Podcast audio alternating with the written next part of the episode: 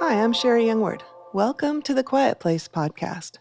This is a place for you to come up for air anytime, day or night, and find a quiet moment of replenishment and rest. I am so glad you are here. If you would like to hear about upcoming gatherings, new music, and online women's events, which I offer once a month, please join my email list. Also, if you'd like to help support this podcast, thank you so much. Every little bit helps. You can do all these things at sherriyoungward.com. Thanks again. This episode is the fifth in a series called We Take Our Turns.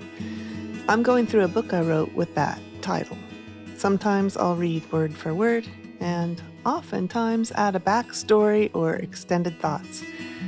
Since We Take Our Turns is gathered bits and pieces of my journals, you can listen in any order you would like. This episode is dedicated to Brent, Carrie, and Jonathan. 1 Peter chapter 4 verse 8 And above all things have fervent love for one another for love will cover a multitude of sins Love covers we all see faults in each other especially those we know well like bark on a tree love covers and protects vulnerable places. Love is patient. Love is kind. Love bears all things, believes all things, hopes all things, endures all things. Love never fails. People fail, though, even with best intentions. If insecurity and heartache overstay their visit, carefully inspect your heart and see if humans are crowding the space meant only for God. I've been crushed on both sides of the impossible weight of misplaced expectations. I think we all have scars. He can use those too. I'm going off roading a bit from the book to give some backstory to those words. First, let's look at love will cover a multitude of sins. And above all things, have fervent love for one another, for love will cover a multitude of sins. I used the Complete Word Study Bible and looked up the word cover. It said to envelop wrap around as bark, skin, shell, or plaster to cover over, which is what inspired love covers. We all see faults in each other, especially those we know well, like bark on a tree. Love covers and protects vulnerable places. Think of your closest people no matter how much you love them, you know their weaknesses, their vulnerabilities. You cover them, and they cover you. Because they see your weaknesses too, oftentimes more than you can see on your own. Our closest people are those who we can be around in any state. It's a gift to have grace in our relationships. You may look back over your life and, and see how God provided people to cover you while you healed. I remember a couple, Pat and Stuart, who let me come over to their house and sit on their couch and just be. They went on with their routine, making dinner or whatever, and I could just be with them exactly in the broken state I was in. This was a time when my wound was wide open, and I needed protection and time to heal. I have not forgotten their kindness. Maybe you have been or are a Pat and Stuart to someone. Part of loving is protecting vulnerable places until they are strong again. Look at the example of Jesus. Think of his relationship with Peter. John chapter 13, verses 36 through chapter 14, verse 3. Simon Peter asked him, Lord, where are you going? Jesus replied, Where I am going, you cannot follow now, but you will follow later. Peter asked, Lord, why can't I follow you now? I will lay down my life for you. Then Jesus answered, Will you really lay down your life for me? Very truly, I tell you, before the rooster crows, you will disown me three times. Then chapter 14 begins. As I understand it, there was no break between chapter 13 and 14. Jesus spoke to the troubled hearts of his disciples and maybe especially to Peter. He continues Do not let your hearts be troubled. You believe in God, believe also in me. My Father's house has many rooms. If that were not so, would I have told you that I am going there to prepare a place for you? And if I go and prepare a place for you, I will come back and take you to be with me, that you also may be where I am. Jesus knew Peter would deny him. Still, he comforted him and all the disciples, who all would leave him shortly. Peter wasn't the only one who denied him. Jesus covered their misunderstandings and weaknesses he knew they would grow and change. He still proclaimed to them and to us And if I go and prepare a place for you, I will come back and take you to be with me, that you also may be where I am. Jesus showed supreme patience and love. He's still the same.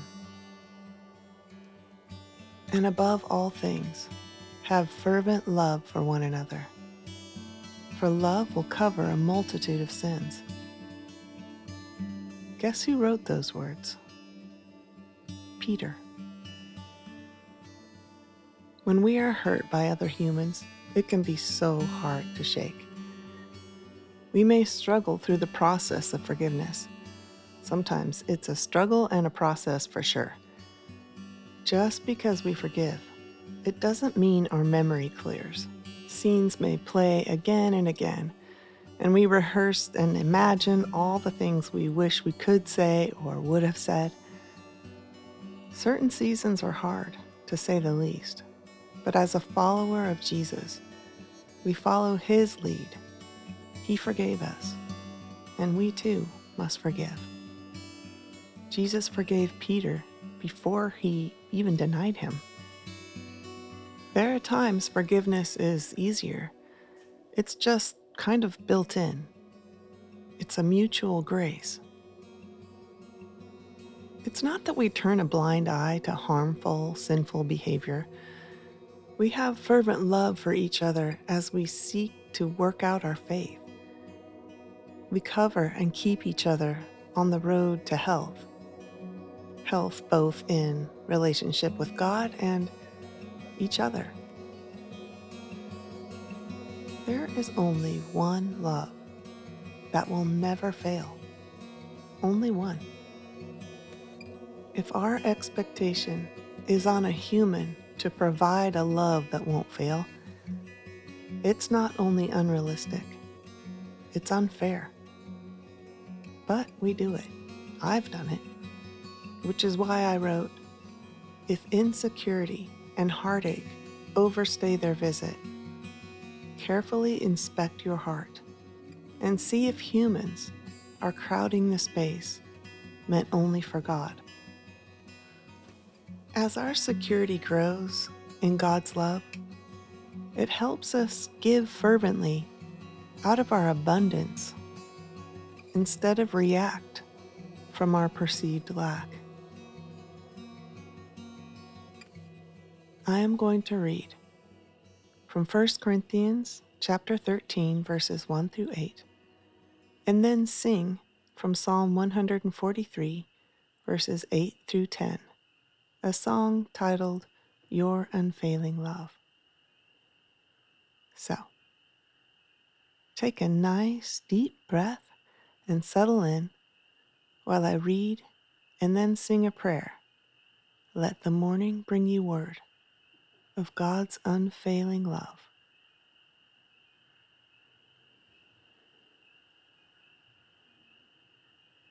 If I speak with the tongues of men and of angels, but do not have love, I have become a noisy gong or a clanging cymbal.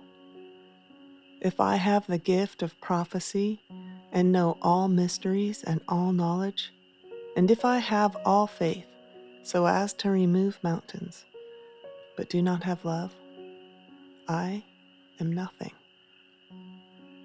And if I give all my possessions to feed the poor, and if I surrender my body to be burned, but do not have love, it profits me nothing. Love is patient. Love is kind and is not jealous. Love does not brag and is not arrogant. Love does not act unbecomingly.